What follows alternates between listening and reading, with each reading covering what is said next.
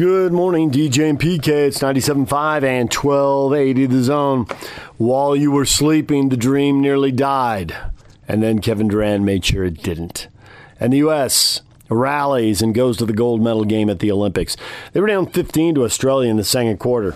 And then they went on a 25 to 4 run, a 48 to 14 run. There were all kinds of runs in there. Pick your favorite numbers. The U.S. just dominated, and they win going away. And ends up looking like a blowout. No one looks at the final score. I'll ever know that the U.S. was in trouble. Down three at the half, they had already started to rally. So they got a little scared, but now they move on to the gold medal game. Uh, a couple other things going on. The Utes meeting with the media, starting practice. A lot of interviews up at 1280thezone.com. You can check them all out there. Here are a few words from Kyle Whittingham, the head coach, as he meets with the media. How did day one go? Well, good. It was good just to be out there and not have masks on and, and all that stuff that uh, we dealt with over the past year. And So it was a uh, spirited practice, as you'd expect, on day one. Uh, we got a lot of guys that are that are back from injuries that appear to be all the way back and healthy. Cam Rising being one of those guys, and so uh, a lot of positive things. But we got a lot of work to do, and we got 24 practices to, to get it done in. So we've got our work cut out for us. Where is Cam as far as his injury? Is he 100 percent? 100 percent. Yep, looked great today. Looked like his old self, and uh, I detected no lack of arm strength. He took every rep that he was supposed to take, and uh, said he felt great. And then uh, Max, Max Tupai, not on the roster. Is there? No, it doesn't look like Max will be with us this year, and so that's uh, unfortunate, and uh, we'll miss him. But uh, it's he's gonna he's gonna be uh, not with us as far as uh, playing for us. Last year, you waited till the first game to, to announce who you're well, not even really announce, but trot him out on the field for your starting QB. Are you going to have a similar plan this year, what's? You know, I haven't thought that far ahead with the announcement. Uh, we're just trying to get the, the competition up and going and and uh, start the evaluations. And uh, once we get close to naming the guy, then we'll talk about how we're going to handle that. So I couldn't give you a good answer right now. How'd your running backs look on day one? Really good, really good. Tavion Thomas is a great addition. He's out of shape, but he's 240 pounds and about 6'3", and and uh, he's probably needs to drop 15 pounds, but but uh, he looked really good today. T.J. Pledger looked good. Chris Curry looked good. Micah Bernard looked good, and so uh, we think we've got a pretty good stable of, of, backs to draw from. Is the approach this year kind of like it was in camp last year, where you didn't have a lead guy and yep. just let it play out? At, at, this point, you know, we got a lot of football left before we line up and play. A lot of practices, but at, right now, if we went into a game, we'd have four guys that uh, would get reps. Are there things individually that stand out about those running backs? Yeah, yeah. Really Tavion's just a big. He's like the uh, the back from Tennessee. I mean, that's his style. Just a big uh, physical. Uh, you know runner that's got speed to get to the outside. Chris Curry, uh, more of a, a, scat back, more like what we had in John White several years ago. Or excuse me, T.J. Pledger. Uh, Chris Curry's a bigger back. Um, he's a, a, lot like Tavion, not quite as big, but uh, same style. And then Micah Bernard is uh, just a terrific athlete. He's got uh, a great set of hands. Could play wide receiver if we needed him to. He's he's got that skill set. So he's a guy that uh, really is has a lot. He's multi-talented. So all four of them bring something different to the table, and, and uh, right now it's equal reps, and uh, we'll just see how it plays out. With Max not being here, I assume you're going to lean heavily on ex Carlton and Van Fillinger. Do you feel like those guys are ready to take the step? Yep, they are, and they had uh, good uh, experience last year, and so even though they're true freshmen on the roster, they're not true freshmen experience-wise. And you add Miki Suguturaga to that group; he'll be the fourth guy, and uh, that's what we're going to go with, and we'll you know figure out who's going to be number five and six as we go through fall camp. Coach, how valuable is it in a quarterback competition to have a guy like Nick Ford there at center? Uh, kind of as that as that leader. Yeah, having Nick Ford at center is a, valuable situation no matter what the circumstances, and he's he is one of our team leaders without a doubt. He's voted team captain. Now we'll revote in a couple weeks for fall captains, but uh, as of right now, he's a captain. He's uh, our veteran O lineman. He's started and and played exceptionally well in a bunch of games for us through his career here. We're elated that he came back, and uh, he's uh, done a great job of leading all summer long, and he uh, picked up today uh, right where he left off uh, in summer workouts. Who, who, are some of the guys you're looking at at that other safety put, uh, spot next to Vonte Davis? Uh, we got Cole Bishop, who is very promising, had a good spring. Uh, McKinney, Brandon McKinney, who transferred in from Washington, is going to be a guy that's a factor there. Uh, Kamoi Latu from Hawaii is, has made good progress. So that's four guys, and we got another couple guys. We'll see, kind of same as the defensive end situation, see who emerges as the fifth and sixth safety. Anybody else not here that you expected to be here? Everybody's here except Max, and uh, and we didn't expect that. We've uh, had an inclination for for a while now that he was not going to be able to be with us. But uh, everyone else made their grades or whatever they had to do to get here, and they're here and uh, practicing today. Is Kane Savage staying at wide receiver? No, Kane and Ben Renfro moved back to defense. Uh, ben to uh, safety, Kane to corner. How do the new re- receivers look? I know it's only day one, but they've worked at Theo Howard and Munir McClain. Theo did a nice job today, made some really good catches. Uh, Munir McClain is going to be uh, a weapon for us. He's out of shape. He's much like Tavion Thomas, the running back. He's he's about 15 pounds overweight, but he's got the, the uh, skill set. He just has to get himself uh, body weight where it needs to be and in shape. Where do you guys stand as a team at the vaccination rate at this point? Nah, we're 92% with the people that are in camp. So that we got 117 is the camp number. You get 110 plus your super seniors. We only have super seniors, uh, seven super seniors when you take Max out of the equation. He was the eighth guy. So we got 117 guys, and I think it was uh, nine that aren't vaccinated, nine or eight. Anyway. Is, there, is there anything to kind of help those other guys, or is it just kind of personal decisions? Personal decisions, and, and some of the guys uh, from the feedback I get of the guys that are completely non-vaccinated, we have two or three guys that are almost completely vaccinated. There's, the time frame hasn't ticked off yet, but uh, the, of the guys that have not even started the process, there's two or three who are contemplating. So ideally, we could get to 95% plus, and that's probably about as good as we can get. Will any of this conference realignment stuff affect Utah or Pac-12 this year? Do you feel like that's just outside noise? Uh, outside noise for now. I think it'll affect the Pac-12 down the road, but I can't tell you exactly how it's going to play out. But I think there will be an impact. But as as of right now, no, we don't even pay attention to it. Coach when it comes to veterans on your team, who are you expecting to kind of step up and be a leader? Devin Lloyd, Nick Ford, Britton Covey, uh, Charlie Brewer, even though he's not a veteran with us, he's a veteran at, at the Division One level. Cam Rising, um, Nephi Sewell, uh, Mika Tafua, uh, Solo Enos. Uh, our tight ends are great leaders. Brant Brant Kuithe, Cole Fotheringham and Dalton Kincaid, all those guys doing a nice job. So we got we have no shortage of leadership on this team. This feels a lot like the 19 team in a lot of regards. At that at that wideout position, uh, you also have Devaughn Vele. Is he a guy who's going to factor in, especially after coming off a really good spring? Without it, without a doubt, had a good start today, and and uh, he's a guy that uh, has a, a great skill set. He's got great size, and he will be in the mix as well. We got about seven or eight receivers right there in the mix. So so I, I know that we ask this probably every year. Does that mean you're going to pass the ball a little bit more?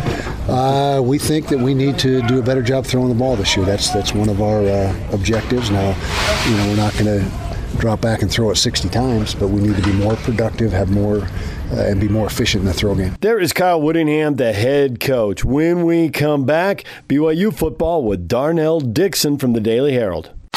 Take the zone with you wherever you go. Let's go.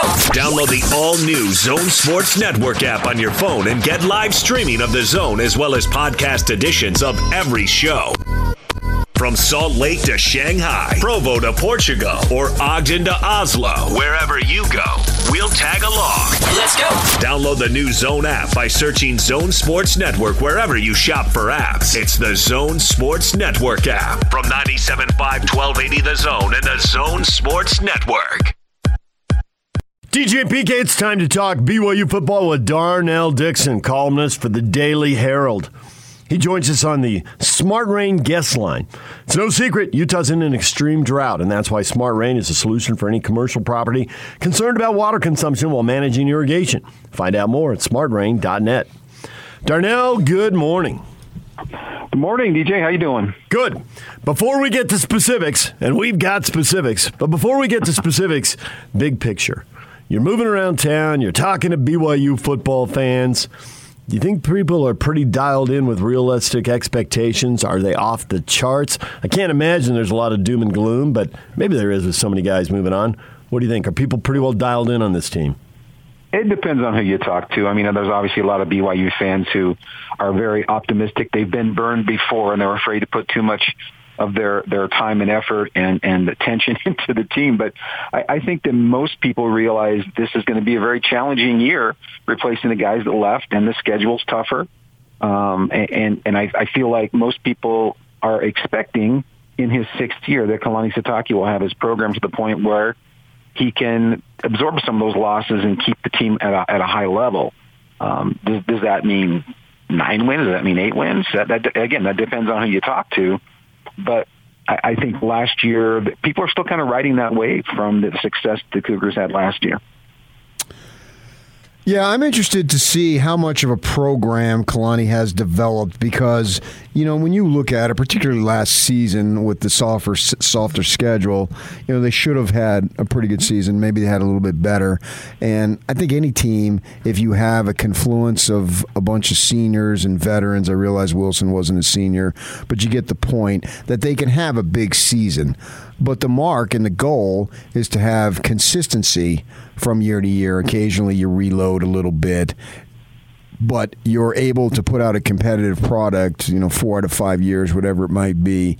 Do you see the level of program rising to this position to where it can be competitive every year? I think this year's the ultimate test, and I, I was looking at it the other day. I, I think around in fact something like 44 players had tackles last year. 22 had at least 10 um, 15 guys caught passes. 15 guys carried the ball. About a dozen offensive linemen played. I mean, the, the one benefit, one of the benefits from playing such a, a soft schedule was a lot of guys got playing time, and that's valuable as you move forward and you try to replace some of those guys. And so the test this year is will some of those guys, how how many of those guys can step forward and be every down players or play 25 snaps instead of 10. I mean, there are a lot of positions where that's going to be very uh, important to follow, like defensive line, defensive backfield, some guys on the offensive line. But they did get a lot of people into the ball games. A lot of guys have experience. And one of the things Kalani Sitake said when he took over the program is he wanted to build up um, take the opportunity to, to build up the depth and try to to make them bigger, and stronger, faster, but also deeper. And and I think that that is the effort that's been put forth, and this is a sixth year, and we're going to see this year if that's going to happen. I feel like there's a lot of guys that are really on the cusp of contributing in a major way. We'll see how many of those guys can step forward. So I think it's really key that on each side of the ball you get at least one, hopefully two guys that demand a double team because they make the game easier for everybody else. The wide receiver who has to be doubled or a defensive lineman who has to be doubled, it makes it just makes it so much easier. Can you identify the stars, or do you have somebody who you suspect will not just step up and be good, but step up, demand the double team, and make life easier for everybody else? Yeah, there's a few guys that I, I think offensively, I, you know, I saw Puka Nacua play high school football, and I don't know that I've ever seen a more dominant high school receiver or maybe even player in the state of Utah. And he was he demanded double and triple teams, and it didn't matter. He, beat them anyway. Um, that receiver group is really loaded. There's a lot of guys that are going to be able to get open, um, and and I feel like that'll be important um, if they can get um, Tyler Allgeier five yards a carry. Now he had over seven last year, but that's might be an anomaly just because of the schedule. But you get him to to five yards a carry, that was going to take a lot of pressure off whoever ends up being the starting quarterback. Um, defensively, they've got some really good linebackers. I'm not sure there's anybody there that that'll need to be doubled. Um, and, and the real question is on that defensive line, who steps up and, the thing about their defense, though, and I, I had a talk with Ed Lamb about this during media day, is they play a complementary style of defense, and they really play off what the offense is doing. If the offense is running up and down the field, they take a few more chances. If the offense is struggling and punting a lot, they're trying to force the other team to move down the field in in 10 or 12 or 15 play drives. So I don't know that there's a guy on the defensive line yet that is, is going to demand any of those double teams, and we'll see who steps forward because there are a lot of guys that that earned playing time last year, and some some guys were not healthy, um, and and they're going to get a shot. You know, like some guy like uh, Lorenzo Fauatea, um, he might get an opportunity to to step forward in his uh, in his junior year and make a difference. Um, Tyler Batty had some good moments last year before he got hurt. And, maybe he's a guy that can start putting pressure on the quarterback. But that's not really the design of the defense. Like I said, they play complementary style. So we're we're going to see those guys uh, this week and the following weeks as we get a little opportunity to watch some practice, try to get an idea of what's going on out there. So overall, offense versus defense. If I go questions going into camp, I've got far more questions on defense. I can argue I've got questions on all three levels. Where offensively, Uh, and then there's questions, you know, who will play, but there's more ready available answers as far as who will play on offense. For instance, who's going to be the starting receiver receivers? Well, I, I understand that's a question, but I'm not really worried about the answers because I know that they could put quality players out there with the Nacua brothers adding to the program and the guys that they return. And so, you know, who's uh, going to complement uh, Rex at tight end? But I feel confident there. Who's going to replace Christensen on the offensive line? Uh, I feel fairly confident there. So I guess the really only major question in my mind, and if you disagree, let me know, is that who's going to be the starting quarterback? Where on defense, who are going to be the playmakers? I have more questions defensively than offensively. Yeah, that, that's that's total sense, and and uh, I, I look at that defense and, and what Ilaisa Tuiaki has done with it in his time at BYU, and he's managed to put together a pretty good um, resume of a defense that that is pretty good. I mean, they're not they're not overpowering. They're not going to be top ten in the country, but top 50 generally almost every year. And so it's the style of play. It's the way that they approach the game, as I mentioned before, with the complementary defense. Um, I, I think that Chaz Ayu has an opportunity to be a really big playmaker for them. He's playing kind of a hybrid linebacker safety position. Um, I think George Udo was an amazing athlete who's still kind of learning how the game works.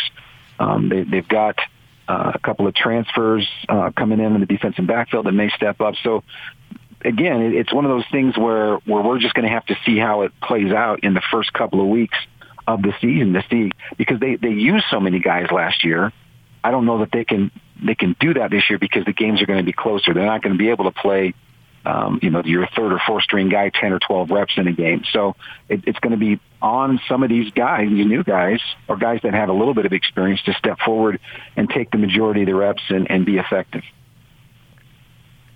I know the schedule's harder this year, and maybe it's uh, partly the fact that Arizona looks like they're in such a massive rebuild and they're the opener. But because of the way the games are distributed around the schedule, as opposed to four big games and you got to go to Michigan, you know, week three or four, that kind of stuff, they've got South Florida the first. Do, do you feel like the schedule's more balanced, even though? Obviously, there's more Power Five teams on it, and because it's more balanced, it's a little more doable. Oh, for sure. And, and I think Tom Holmoe's done a magnificent job in making this work to the best that he can. It, you look at some of the earlier schedules and how top heavy they were and travel heavy and just disadvantaged to, to the BYU, but they don't even leave the state until mid-October. I mean, they except for obviously the Nevada game, which is close enough. But um, I, I think that, that they've put a really nice schedule together, one that BYU can handle. But the question I'm going to have, and you know, you look at last year's schedule, and I think there were four games that really in the fourth quarter might have been a little bit uh, uh, hard to decide, like like it was, it was coming down to a few plays. And they won three of those games. The one they lost was at Coastal Carolina when they had basically two days to prepare but they didn't play in a ton of close games.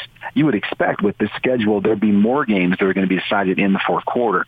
And, and as we've seen over the years in the Utah game, BYU hasn't been able to make plays at the end of games um, consistently. So that I think is going to be telling with this club is can they at the end of games make the bright plays in close games to, to win them?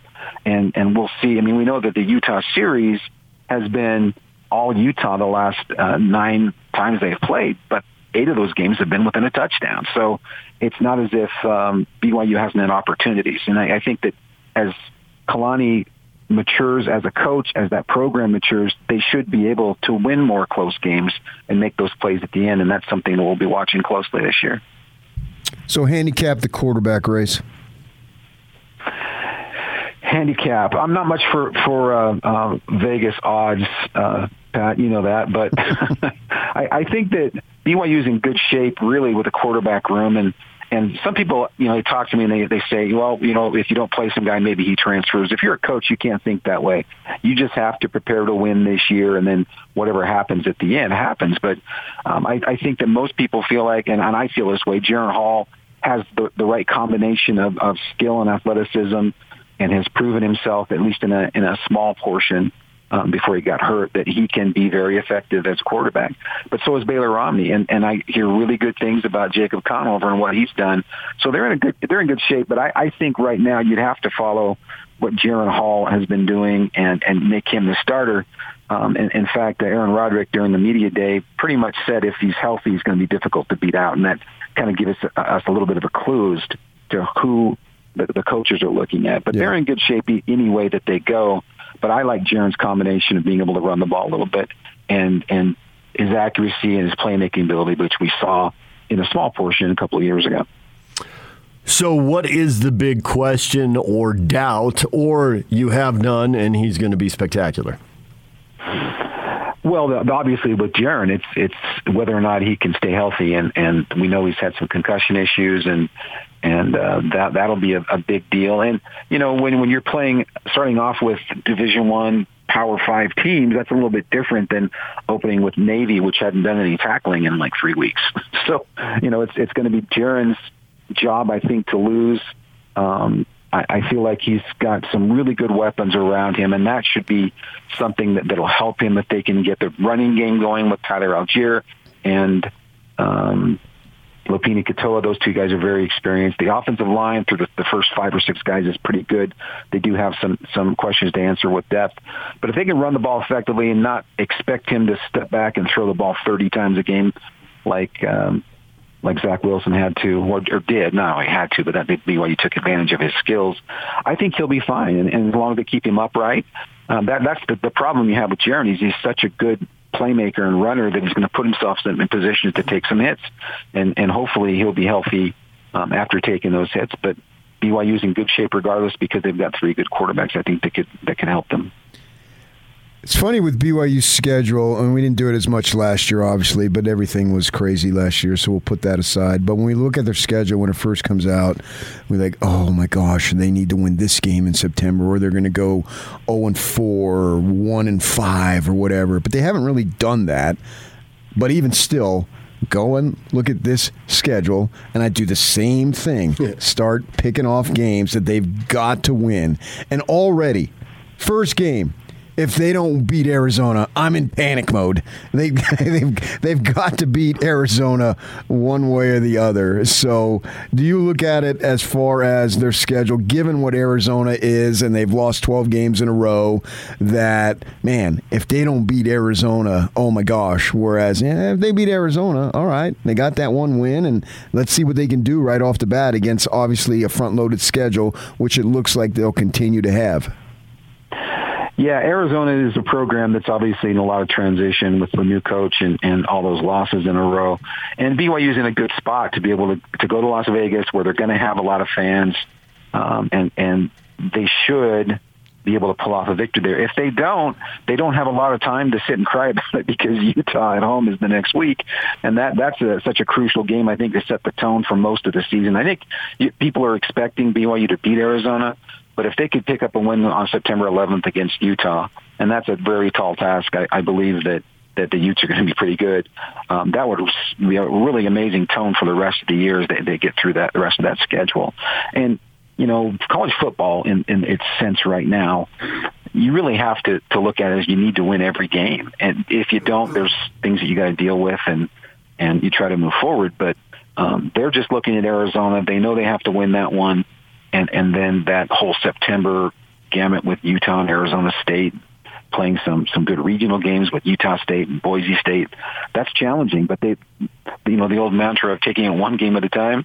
They, they better do that because all of these teams are capable of beating them. And BYU is not going to be in a position last year where they could just simply wear down teams that were inferior. That they aren't playing many of those teams this year. They're going to be playing against teams with good quality talent, and they have to play well to win. I get that they have to take them a game at a time, but I want no part of that. I think the whole fun of it is looking forward and trying to figure stuff out. Oh, but for I, us, for sure, yeah. But I look at October, and I think Utah State's got a huge rebuild, so I think BYU's a big favorite there. But Boise State's got a new coach. I don't know what to make of Baylor. They were really good, and then suddenly they weren't. Uh, they got to go to Baylor, and they're going to Washington State. They're home to Virginia. Most of October is a mystery to me. Yeah, that's for sure. And, and they do get, uh, like you said, a couple of those games on the road. Uh, the Jeff Grimes reunion uh, in, in in Waco on October 16th, and of course Bronco Mendenhall coming home to Cougar Stadium, Bill Edwards Stadium on, on October 30th with Virginia. Um, all of those teams are are teams with lots of questions, and I, I feel like that plays into BYU's favor. But by October, we should know a lot more about those teams and a lot more about BYU, and we'll have a better handle on that. But as as you said, looking at that schedule right now, you know, you're, you're talking about um, three of those teams are Power Five, and one Boise State plays like a Power Five. So it's going to be challenging, but you don't know. From year to year, this happens. You look at the schedule and think, "Man, that that schedule's crazy." Look at all those P5s, and then you see one team in the P5 that goes, you know, two and two and ten or something, and so you just never know until they start playing games. And and that October is going to be, um, you know, if they get through September with a pretty decent start, October will certainly be challenging, and and we'll find out a lot more about those teams then.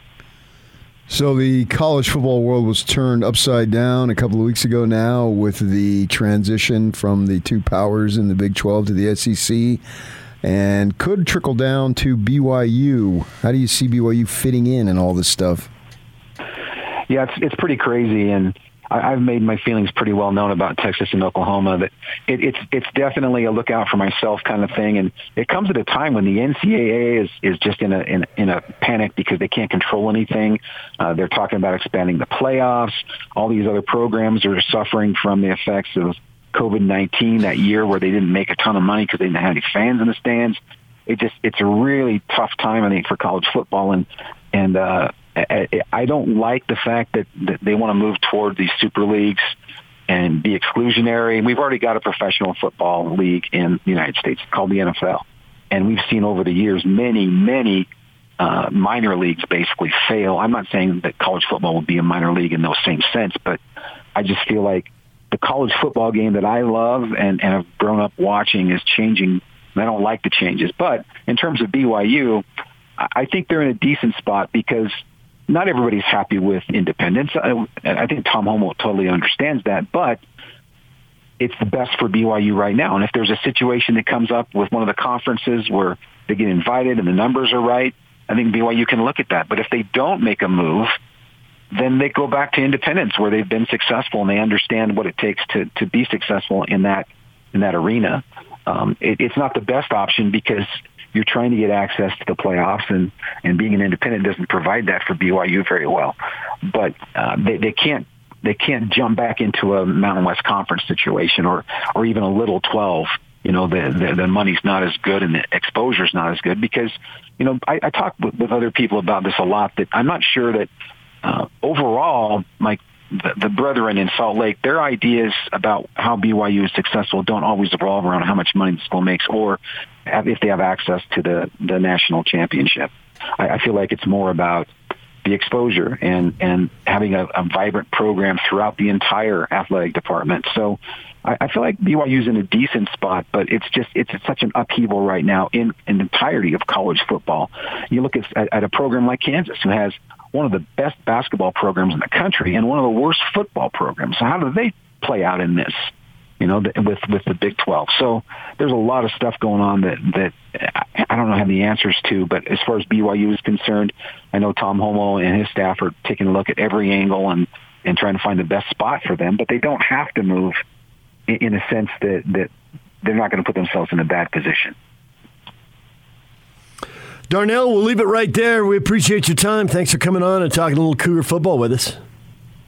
You bet. I wasn't as enthusiastic as that Olympic wrestler uh, after winning a, a, gold medal, but I tried. That's Mensah-Stock is her last name. Yes. Oh absolutely. man, that was crazy. Uh, yes, and you can go look her name up. Tamyra T A M Y R A Mensah-Stock, and her love for the U.S. is right where we need it to be. USA, USA. There's Darnell Dickson from the Daily Herald. When we come back, David Smoak, SicEm 365 Radio, joins us. He covers Baylor, which means he's got opinions on the Jazz draft pick. He's from Baylor. He's got opinions on the Utes' potential starting quarterback, who's a transfer from Baylor. He's got opinions on the Big 12 and the Pac 12 and where they can go from here with Oklahoma and Texas taking off. And he's got opinions on a midseason game between BYU and Baylor. Suddenly, Baylor is the center of our sporting universe. David Smoak coming up next. Take the zone with you wherever you go. Let's go. Download the all new Zone Sports Network app on your phone and get live streaming of the zone as well as podcast editions of every show. From Salt Lake to Shanghai, Provo to Portugal, or Ogden to Oslo, wherever you go, we'll tag along. Let's go. Download Download the new Zone app by searching Zone Sports Network wherever you shop for apps. It's the Zone Sports Network app from 97.5 1280 The Zone and the Zone Sports Network. Time now to talk Baylor football, Baylor BYU, and Big 12 football with Oklahoma and Texas leaving. And the Big 12 and the Pac 12 commissioners meeting. What does that mean for the Utes going forward? David Smoak Host on SicEm 365 Radio in Waco, Texas, and SicEm365.com for those of you who want to check him out online. He joins us right now on the Smart Rain guest line. It's no secret Utah's in an extreme drought. That's why Smart Rain is the solution for any commercial property concerned about water consumption while managing irrigation. Find out more at smartrain.net. David, good morning. Hey guys, how we doing? Good morning. Hope you're having a great morning. We are, and I got to imagine you're surprised to find out how interested everybody is in Utah. To find out what you know about Baylor football, which we'll get to in a minute, and the future of the Big 12, which is, I guess, where we'll start. Yeah, no, I'm I'm not because we're we're interested in what's going on in uh, in Provo or Salt Lake City or in uh, you know uh, Tempe or even in Orlando with UCF, and we've kind of dialed around. You know, we had Jake on to kind of get a perspective of Brigham Young because everyone's kind of saying, okay, so what and how does this all work? And are some people that have been left out, teams, programs, whatever, before? Does this give them another shot, or are they interested? I, I got to tell you, the last two weeks, and I've done this for 40 years, the last two weeks, I've never seen such an explosion of interest and we've been through realignment. We've been through a lot to cover uh, good, bad, and the ugly. And, and this has been unbelievable because of just the, the bombshell of when that report came down two weeks ago today. So, what's the mood around Baylor? Is there a sense of nervousness or what? Yeah, no, there's there's uh, people could put on a strong face. I, we interview Mack Rhoades, the director of athletics, usually every Tuesday uh, and and we were going to have him on Monday, but they had that huge long to the point where it, it's just politics uh, and a theater on Monday in the Texas Senate. But oh yeah, there's it, it, the range of emotions. There's the excitement, honestly, of something new. Although we don't know, I say we. I'm not a Baylor. I cover Baylor, uh, and then there's the oh my God, we we've been through this before and always survived. Baylor in the years when the Big 12 was formed, and then when there was realignment talk with Texas and Oklahoma. We're talking to others, and they always survive. And some of it's been because they have great political clout and then at the same time, some of it has been because of timing. Uh, there's there's there's the gambit. I mean, it's like the exhilaration of victory that there might be something new that is fresh that keeps them a power five, and then there's the my God, we might end up being a group of five, and and our budget is slashed seventy percent of what we're getting right now on television. So, is there? Uh uh, have people already moved on, or is there a lot of anger at Texas and Oklahoma, or they've already moved on to the future? Well, I think there's always been kind of a distrust or an anger when it comes to Texas, and you know, I mean, Texas. Here's here's who Texas is, and they don't mind telling you they're the big, rich bully, and they like to make sure you know it, and they don't mind telling you that. And then, of course, when you say that, they're like, "Oh my God, we're only doing what's best for us," and and whatever else, and that's fine. I listen, Baylor fans and others, the remaining eight, they understand that the conference right now is uh, is I think tenuous. Uh, I don't know if the word fragile. I think that could be a little bit overreaction. They understand the power. I mean, even Bob Bowlesby admitted on Monday that 50% of the television value, the network, the television uh, revenue stream, if 50% of it is probably tied to Texas and Oklahoma. So then you go up, my God, how are we going to replace that if you can? Uh, yeah, there's, there's, I think, I think there's the initial bitterness, anger, but I got to tell you guys, um, even though you know, we know about the history, the tradition, the image, and all that. And Texas just had an incredible year with athletics. Their football team for 10 years has been sporadic at best. Baylor's won five of the last 10, although they've lost four of the last five. And Texas has everything. They have the money, they have the the alumni base, they have the image, they have the logo, they have all of that, and yet for some reason their football program can't seem to get out of its own way. And so uh, yeah, there's there's going to be always a little bit. And here's the thing about Texas, and it was a quote the day that all this went down, or the day or two after, when someone in Texas is I don't know if it was administration, athletics, whatever, when they said, "Well, don't you feel a little bit bad?" about the eight teams or do you feel about how do you feel about the eight teams who are left hanging and the quote was well, honestly, we don't give a damn. And that's really the way they have always been. Here's one of the things that kind of I think is frustrating when I look at it this way. They're leaving for what is already a great conference, and that's going to stabilize their business.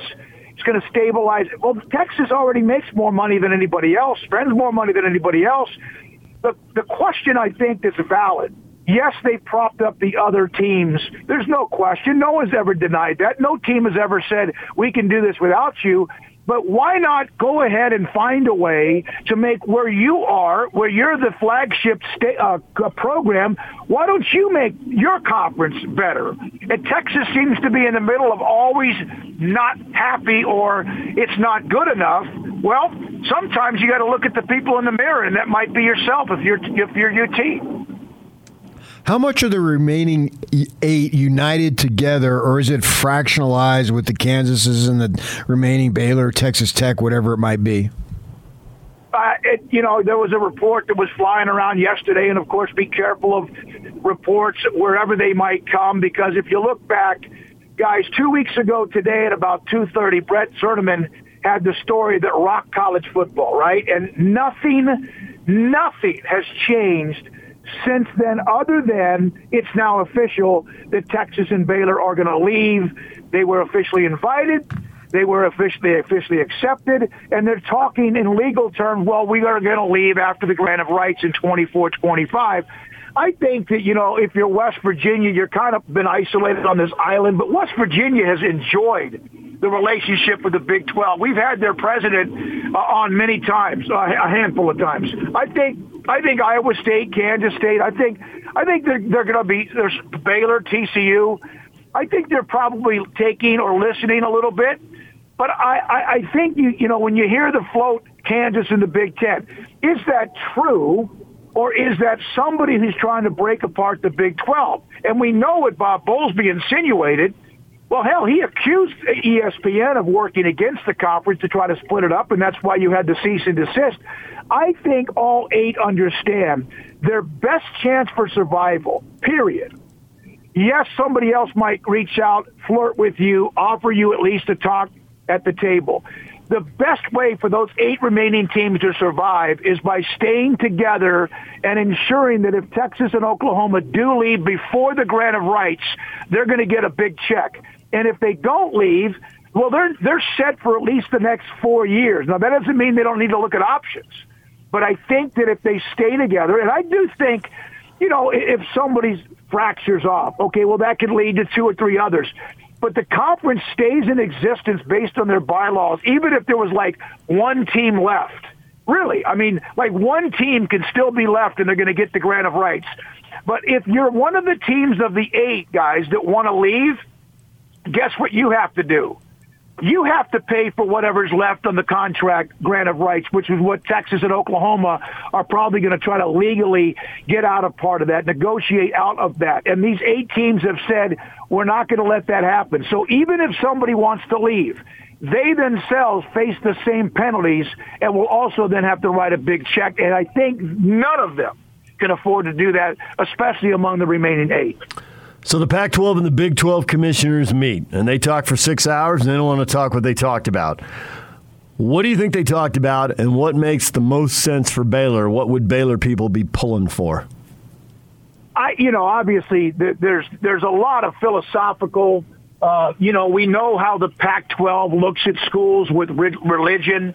Um, uh, Baylor and TCU uh, uh, are both private religious schools, although TCU has backed away a little bit from even calling themselves Texas Christian University. It's more TCU. Baylor's very proud of their mission statement and who they are and what they represent, and that might be a turnoff to some of the institutions in the Big 12. Obviously, Baylor would love to see. I think what in the if you were to look at it, based on two weeks of people talking about this, they would love to see Brigham Young or UCF Memphis, someone like that, a Cincinnati, at least be available or be interested. And then I think there's always been this eye on the schools in Arizona. And by the way, I'm saying Utah, if in fact somehow the Pac-12 was to do something with the Big Ten, of course, those are just rumors. Uh, I think right now, I think if they could just come out of the next, let's say, few months with a scheduling alliance with the Pac-12, that brings in more money. Whoever they're going to pay, who's going to pay them, I don't know. I think the, if the Pac-12 eight, whoever's left, can come up with something like that, that at least shows that there's a foundation of a relationship. Whether it's USC or it's Oregon or whoever it might be, and, and, and the big eight teams or the Big 12 teams of the eight remaining, um, I don't know if it's ever going to be possible for the Pac-12 to look at the eight teams. We know about the Tier One. There's like a couple of those teams that are Tier One, and some of them, again, it's just a philosophical or political thing that it's not going to be acceptable in certain ways. So I think what you would love, this is me, you'd love to have Brigham Young and UCF – two very, very good independent, although UCF's a part of a program. I always think of them almost as independent. And then grab a couple of the Arizona schools. Well, the problem with that is, is that we don't know, and nobody knows if the Arizona schools are interested in, in, in leaving what they have. And if that fractures, then maybe they would be. The one thing that Texas schools bring to the table is the footprint in the state of Texas with all of the talent that along with California, Ohio, probably like Florida and Georgia, have as much high school talent in numbers as anybody. And so if that's of interest to some of the schools in California or the, or the Pac-12, then there is some value there. The Dallas and Fort Worth, Houston markets are controlled by usually Oklahoma, uh, Texas, and A&M. And so I don't know if they can, you know, if that brings too much to a, a network that, hey, we need to get into those markets. Baylor and Texas Tech have strong ties into the Dallas and Fort Worth market, but not as large as Oklahoma, Texas A&M, and Texas. So I don't know if I don't. I hope I'm giving you an answer by giving you scenarios, but I, I think any kind of a scheduling allowance alliance might be at least the start of a let's build this thing from the ground up. There's a little bit of time. There's not a lot of time, but there's a little bit of time to do that. So this kind of pales in comparison, but I'm wondering how many people now, with all this other stuff going on, care about who's going to replace Charlie Brewer at quarterback. Uh, yeah, you know that's the. Uh, first of all, I love Charlie Brewer. I I I love that kid. Uh, he took a beating in his years at Baylor. Last year was hard. The offense was a wreck. I I have at times been bludgeoned by fans about trying to defend Charlie Brewer. I, I, I love Charlie Brewer, so good luck with him in Utah. I love that kid. He's been amazing. Um, but yeah, no, we Baylor opens up their their fall workouts later this week. I think it's Friday. I believe it's Friday, and we have not taken a call in the two weeks since the Texas and Oklahoma and the SEC story popped we have not taken a single call about a position, about a player, about the offense or the defense, anything when it comes to Baylor football. And that says quite a bit about what's been on the forefront. Now, that's going to change, and we're going to go and make sure we get into that again. But it's almost been like shoved to the corner, whether it's Jacob Zeno, uh, Gerry Bohanon, or whoever might be the starting quarterback at Baylor, because right now I don't think Baylor knows. So Baylor BYU, it's midseason. We'll know more by then. It seems like a little bit of a mystery. Does that? Uh, how do Baylor fans look at that game? Does that game seem like a problem? I, well, I mean, obviously, one of the things that even when Baylor was starting to play, compete, and win Big 12 titles under the Art Briles teams, and they were highly ranked a lot, and even in the college playoff discussion in 2014, it might have been, other than an injury to their quarterback in 15, their non-conference schedule was easy to pick apart. It was not very good.